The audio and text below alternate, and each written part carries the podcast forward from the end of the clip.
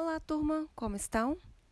Hoje o tema do podcast é sobre a Primeira Guerra Mundial, 1914 a 1918. Vamos lá?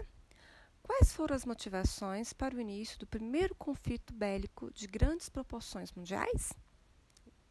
As grandes potências industriais da época, as chamadas potências imperialistas como Grã-Bretanha, França, Alemanha, queriam ampliar e conservar suas colônias e buscavam territórios e mercados consumidores.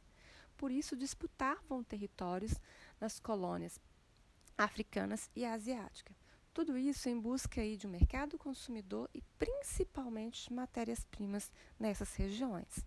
Esse período nós conhecemos, que iniciou lá no finalzinho do século XIX, é conhecido como disputas imperialistas. Então, esse é o primeiro fator aí. Segundo fator, né, o nacionalismo na região dos Balcãs. Entre 1912 e 1913, nós temos a chamada Guerra dos Balcãs.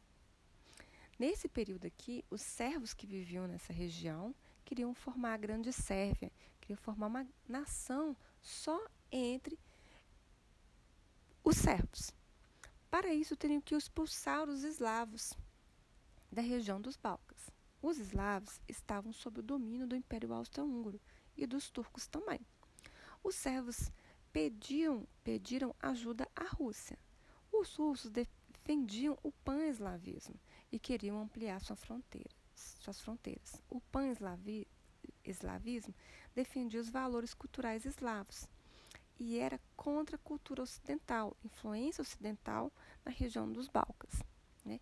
Então, como vocês podem observar, a região dos Balcãs é como se fosse um barril de pólvora. Apenas uma pequena faísquinha poderia fazer o quê? Implodir.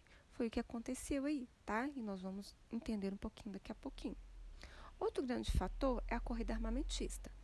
As grandes potências imperialistas, né, elas foram em busca de investimentos em armamentos bélicos se antecipando a um possível conflito aí entre essas potências.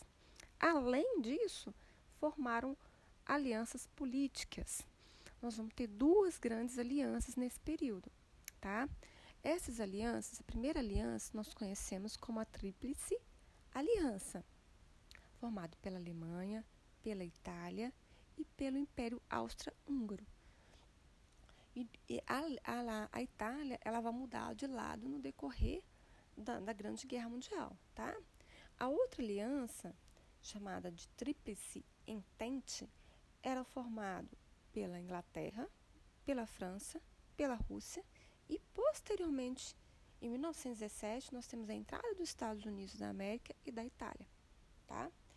E como eu falei para vocês, qual que é o estopim da Primeira Grande Guerra Mundial. Até agora nós vimos os motivos, né? Quais são os motivos mesmo?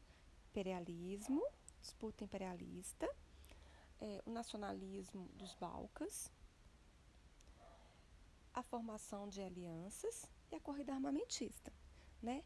Só que nós temos também, nós temos também é, o estopim, aquilo que vai dar início. Não é o motivo, é o que vai dar início que é o assassinato do arquiduque Francisco Ferdinando né, é do Império Austro-Húngaro.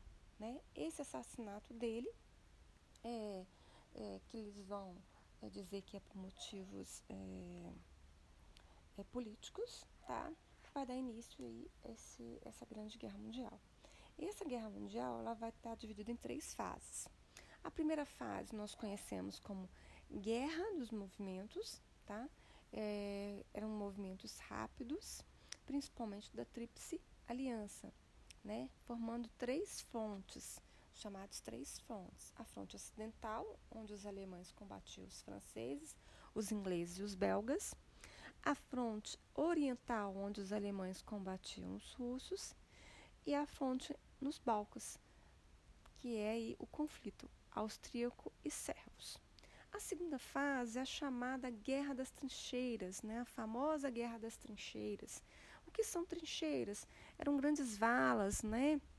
túneis é no solo mesmo, onde os soldados passavam a maior parte do tempo. Era ali que eles guerreavam, ali que eles alimentavam, ali que eles dormiam. Eles tinham que conviver com corpos é, mutilados, mortos, animais ali, tá? Então, muitos ali morriam pela própria condição que existia ali naquele ambiente, né? É, e esse é um período também, né, que nós vamos ter a utilização em larga escala dos tanques e metralhadores, tá? E o bombardeamento por parte da aviação de cidades e tropas.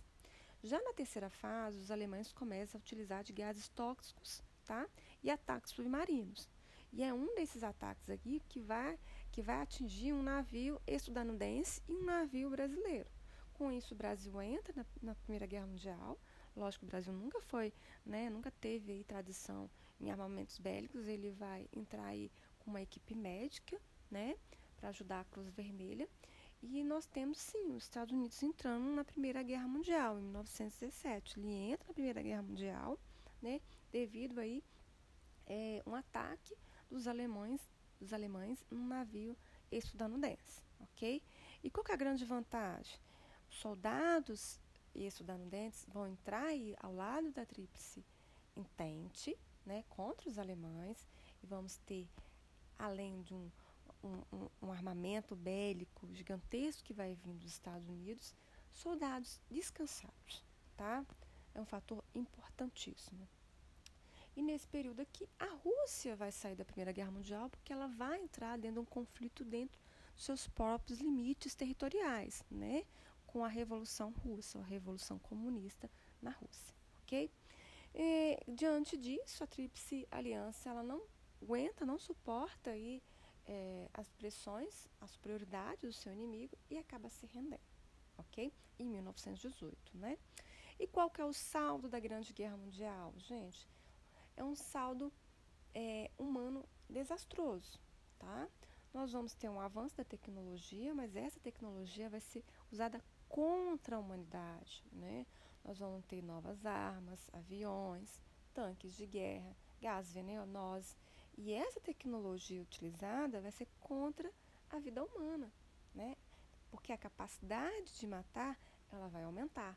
Então, com isso, nós vamos ter aproximadamente 9 milhões, 9 milhões e 200 mil pessoas mortas. 200 milhões de pessoas ficam mutilados, quer dizer, parte dos seus corpos são dilacerados aí pelos ataques é, bélicos. Né? Dezenas de milhões de pessoas ficaram órfãs ou se refugiaram em outras, outras partes do mundo, inclusive aqui no Brasil. Né? E é, outra consequência aí, né, é, da Primeira Guerra Mundial é o Tratado de Versalhes. Os países ganhadores da Tríplice Entente, Entente se reúnem no Palácio de Versalhes, por isso que é chamado Tratado de Versalhes, em que eles vão decidir os rumos aí é, desses países perdedores da Primeira Guerra Mundial. O que acontece? Quais são as decisões? Punem severamente a Alemanha. A Alemanha vai ser é, responsabilizada pela Grande Guerra Mundial. Tá? Com isso, ela tem que devolver a Alsácia, a Lorena e a França, lembrando a vocês que é uma, regi uma região rica em carvão, mineral, minerais, tá? Lembrando a vocês que é um produto extremamente importante para, é, a produção industrial. Ela também tem que ceder os direitos das colônias ultramarinas.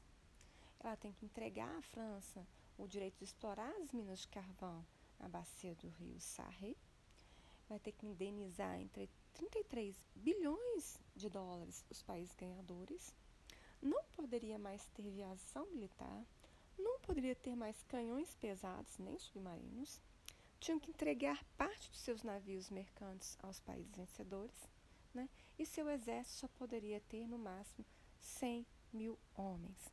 Nós vamos entender que esse tratado de Versalhes vai ter consequências no futuro.